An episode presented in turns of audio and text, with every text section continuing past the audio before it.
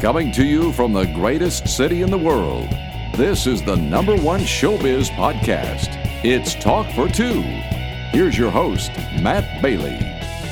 Thank you, Gary, and thanks as always to our season sponsors, Axtell Expressions and the Tangent Bound Network. Find fantastic podcasts at tangentboundnetwork.com, and all your entertainment needs are at axtell.com.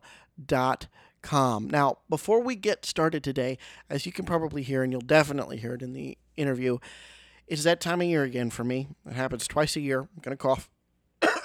Excuse me. As you can hear, I get a sinus infection that lasts three days with a cough that lasts three weeks every single time. Although I have to say, for those of you interested in following the Septoplasty Chronicles, I don't feel as gunked up in the nose as before when this would happen, and the sore throat was completely different. So if you're thinking of getting a septoplasty, just know your head colds are going to be a little bizarre. So I just want you to be aware of that because I do cough a couple of times on the recording of the interview.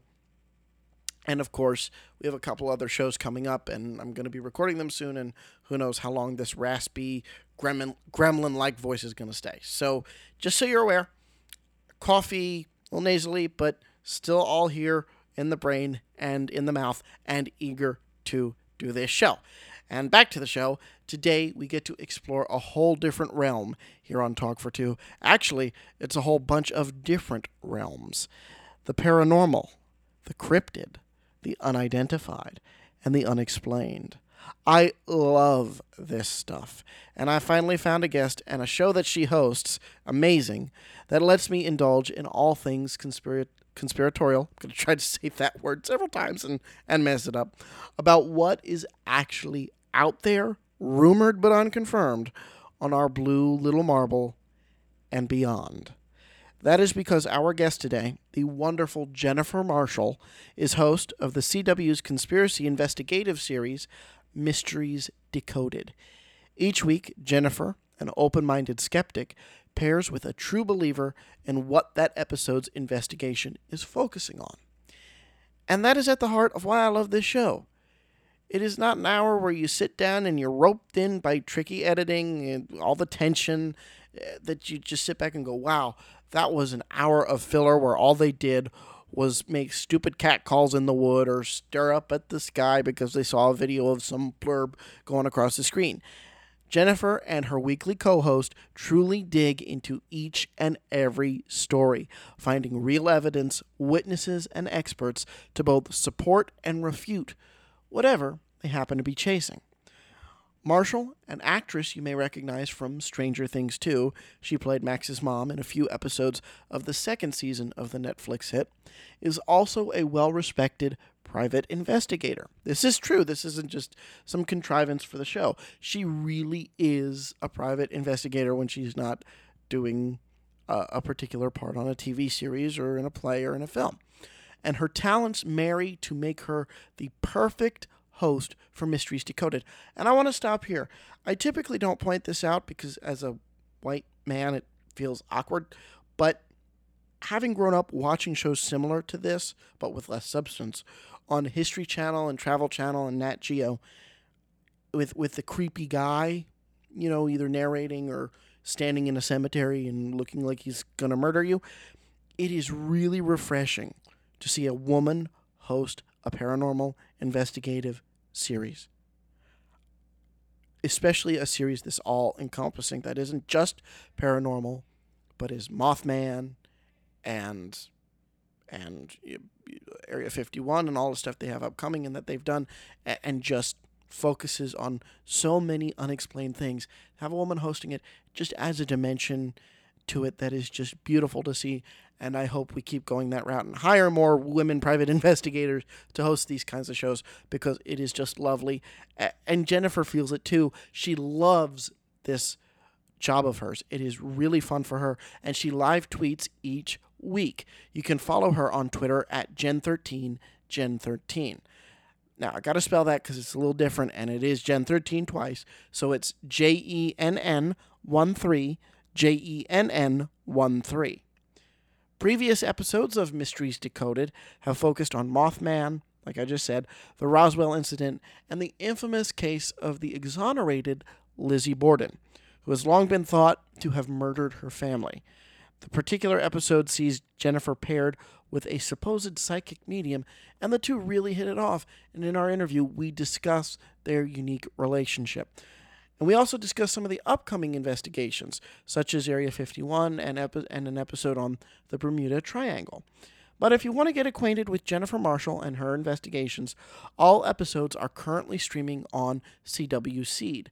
Links in the description below on talkfor2.com. New episodes air on the CW every Tuesday. Check your local listings. Here now to tell us whether or not she's still a skeptic, our interview with Jennifer Marshall. Jennifer Marshall, welcome to the show. How are you today? Thank you so much for having me. I'm wonderful. And you? Oh, I'm great. Thank you so much for being here. I am loving Mysteries Decoded on the CW. I have to know, I know you're an actor, I know you're a private investigator. How do those two careers mix, and how did it lead to this show on the CW? You know, it's funny because a lot of people would think that the two careers would be very different. But as a private investigator, I interview a lot of people and I'm constantly reading people. And that's what an actor does. When you're in your process, you are in the scene and it's organic and you're reading the other person and you're reacting appropriately.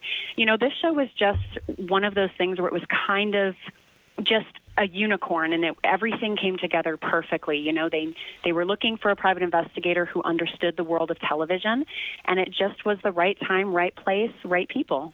Had you investigated any of these paranormal uh, cryptozoological things in your pi life before or is this a totally unexplored realm for you no, this is an absolutely unexplored realm, and I certainly had interest in it, in a few of the things, especially what happened in Roswell in '47. Mm-hmm. But when you're dealing with historical mysteries or you know cryptids or anything like that there's there's no one to pay the bills as an investigator nobody's going to fly you out and say hey determine if you believe Lizzie Borden killed her parents you know ideally that that would be great if somebody you know paid for that to happen but on the private investigation side, that just doesn't happen. So the ability to do that with the CW and and be flown out there, spend time where it actually happened, that is once in a lifetime.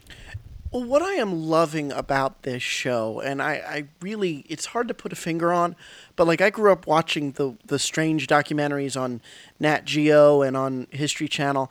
This is so much more substantive.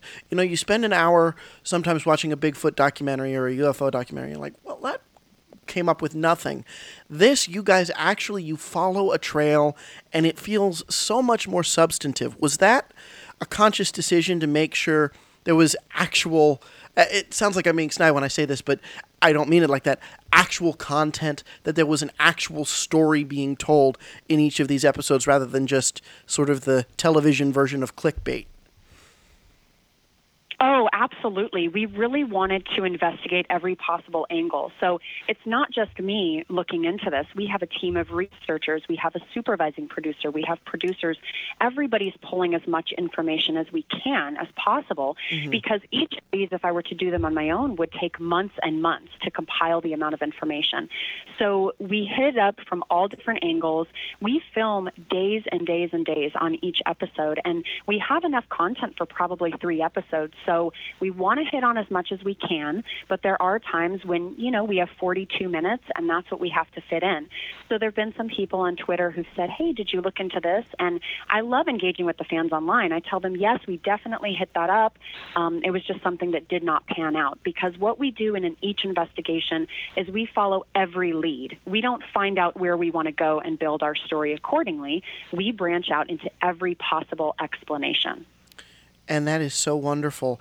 And I think believers, you know, people who believe in Bigfoot, people who believe in UFOs, get a bad rap. And and I know you're a skeptic. Uh, do you think doing this show uh, you've encountered some people that are believers, but they're not the crazies?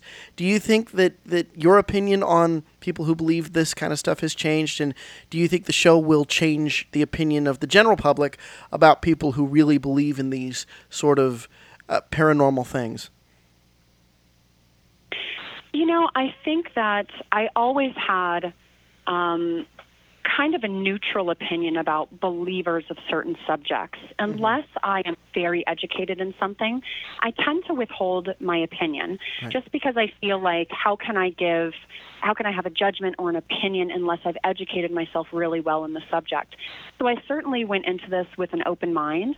And, you know, you always have with any sort of conspiracy theory or cryptid scenario, you have people who are on the fringe and they are true believers. And you could ask them about, you know, specific evidence that, that proves that something doesn't exist. And there are always going to be people who say, well, I believe what I believe and I'm not taking anything else into account. But mm-hmm. I would say that that's not most of the people we talk to. Most of the people are pretty open minded, they're willing to listen to other things. Um, so it's been great just working with different communities and, and hearing their stories. I'm always interested in, in exploration, and, and this opportunity presented itself in Mysteries Decoded. That's wonderful to hear, and I know you went into this with an open mind. That's very obvious on the show itself, especially in the Lizzie Borden episode where you work with a psychic.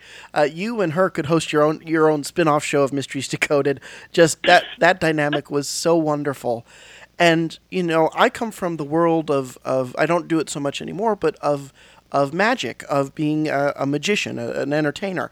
And that world is very, very skeptical of psychics. And yet this person mm-hmm. that you had on the show, it didn't seem like she was trying to to be a shyster, for lack of a better word, and you pointed that out several times. Can you give us some insight into mm-hmm. working with her, and and if anything, on your opinion about psychics has has changed through that particular experience? Well, I'll preface this with, you know, I said it in the show. The majority of psychics or mediums I've worked with have been complete fakes, mm-hmm. and I think that gives the community a bad name. Um, I'm not going to go out and say there's no such thing as a medium because we don't understand how different dimensions work, spirits work, the brain works. Who am I to say, you know, this doesn't exist? I do believe that a lot of people are being dishonest about their skills, mm-hmm. but there is a chance that, that there are a few people who are real. So with Stephanie, it's funny because you know, there is a lot of eye rolling in the show because her and I just come from two different arenas of life. We're different people, but off camera, we've developed a friendship. I loved working with her. We're friends on Facebook. We talk. And, you know, she, some of the things that she did were very surprising. There was a small child spirit that was attaching itself to me. And I, I was not per se a believer when I went in. I just thought, well, I don't really know what I think about ghosts. Mm-hmm. I haven't personally experienced anything since since I was a child, and who knows, when you're a child, your imagination runs wild.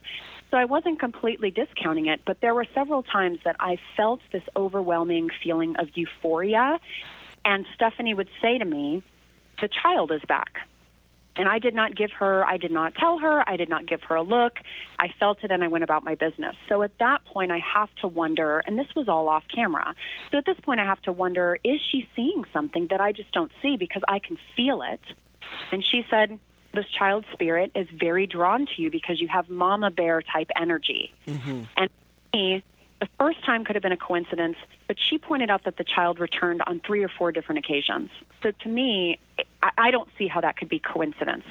I think that Stephanie has something that, that that most people don't have, and I don't have proof of that, but it's just from my interactions with her. I don't feel like she's putting something on. That's and to have you say that, I don't, I don't want to go so far as to say it's an endorsement because you're being level-headed about it. But, you know, you, you're a private mm-hmm. investigator. You're an actor. You're not somebody that somebody would look at and go, "She's gullible. She's a mark." You, you don't suffer fools easily. I could tell that from the show. And so to to Absolutely. see to see you and to hear you talk about this, you know, apparently I don't know. I don't have the statistics, but apparently we only use a certain percent of our brain power, and perhaps exactly these mediums who are the ones that you can't really disprove that are obvious, you know, not obviously fakes. Perhaps they're tapped into something that science just doesn't understand yet, and it doesn't. It shouldn't be stigmatized to say that, you know. And so I agree. I think she she probably can see some things and experiences the world a little differently than us. And you're upcoming episodes Area 51 and the Bermuda Triangle. This is going to air either right before next Tuesday or the one before Bermuda Triangle. I have to ask about Area 51 first. what can we expect that maybe we didn't know about Area 51 before to come from this episode? Anything you can Oh, tease? uh, You know, we really look into everything, and the reemergence of Bob Lazar, who was a very well known whistleblower in, in the 80s, mm-hmm. you know, he has reemerged. And the things that he has to say, the things that he said back then, many of them have proven to be true now. Hmm. So, you know, I don't know what to say about that. Do I know that Bob Lazar is telling the absolute truth when he says that we reverse engineered alien spacecraft at Area 51? I don't know that. Or at S4. S4 is a subsection of Area 51. Do I know that for sure? No, I w- I wasn't there. There's no proof of that. But some of the things that he said, I have to look back and say, these things have happened. These things have come true. So how did he know this? He's either incredibly lucky or he knows something that other people don't know. So the stuff with Bob Lazar is very interesting because he's never been on camera outside of a documentary that he did. And we incorporate some of that footage from the documentary and talk to the filmmaker who has formed a friendship with Bob, has spent time with Bob, and knows Bob. It's very, very intriguing. Wasn't he the gentleman? And I could be mixing up my uh, my people here from my whistleblowers. Wasn't he the gentleman who said they found some sort of element back in the '80s, put it on record in like the '80s or '90s in that documentary, and then it was only just found, quote unquote, in 2013? Is that ringing any bell in your research, or am I kind of way off base? Yes. So, no, you're you're spot on. Yes, he had explained that uh, there was the existence of element 115, and we've been able to replicate it. I believe, you know, less than a second. It's like hundredths of a second. Um, scientists have been able to replicate it, but we know now that it exists. Skeptics would say, well. You know, he could have said anything. It could have been element, uh, you know, 110, 120. Eventually, it would have been discovered.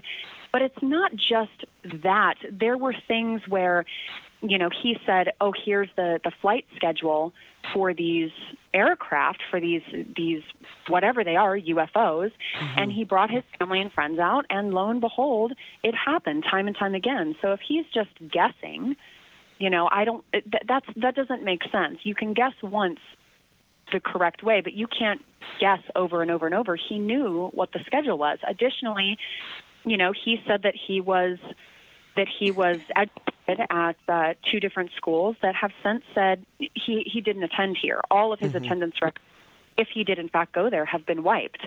So to me, this is this is just very very odd, and I, I'm not exactly sure what to think of it, but it deserves being looked at. I agree. And real last quick thing on, on the whole UFO Area 51.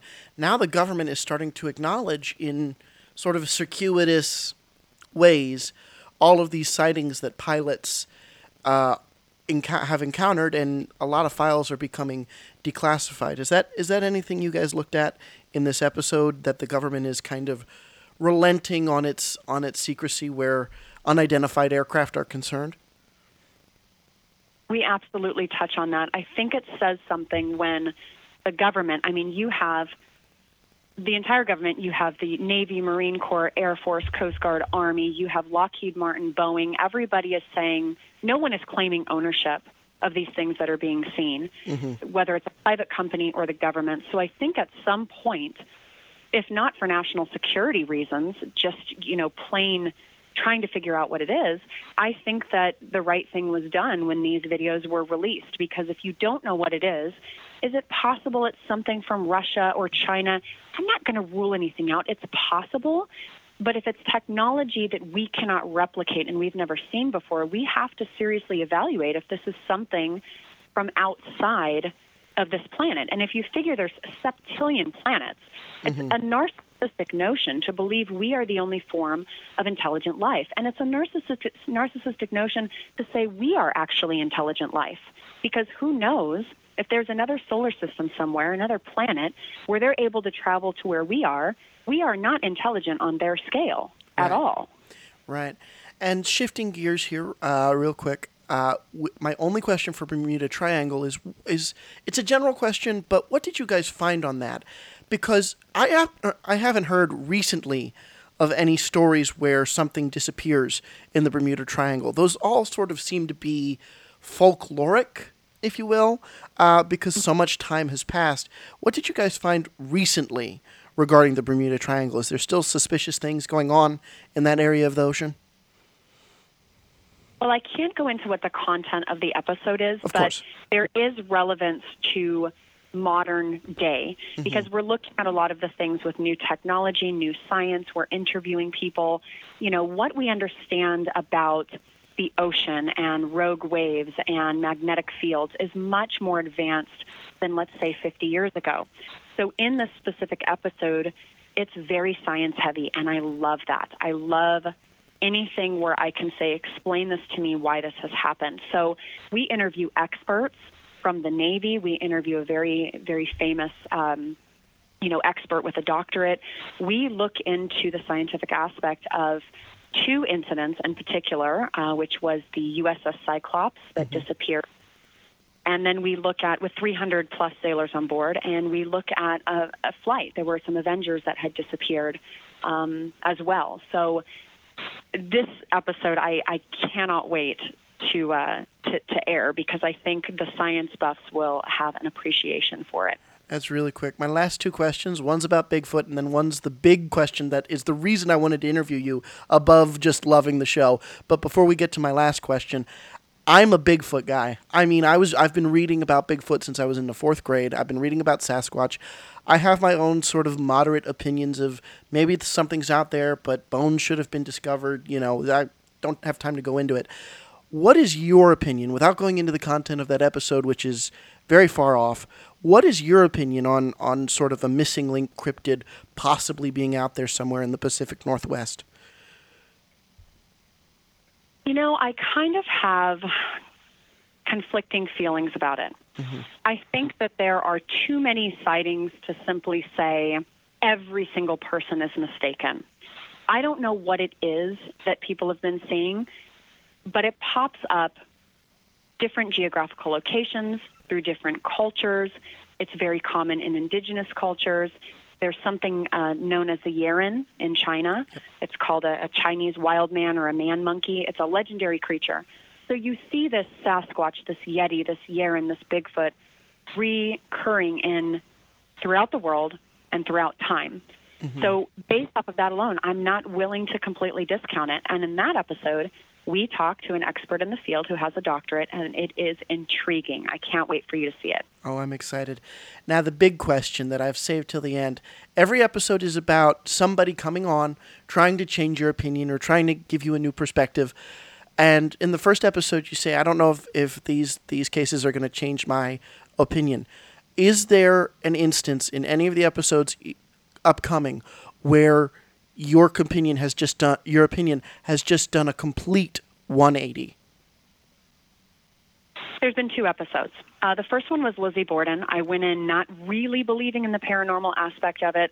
Um, when I was down on the ground where uh, Abby Borden was, I was kind of just annoyed and wanted to be done with it. I was not scared. I did not think anything was going to happen. But then I felt a poke of static electricity in my side.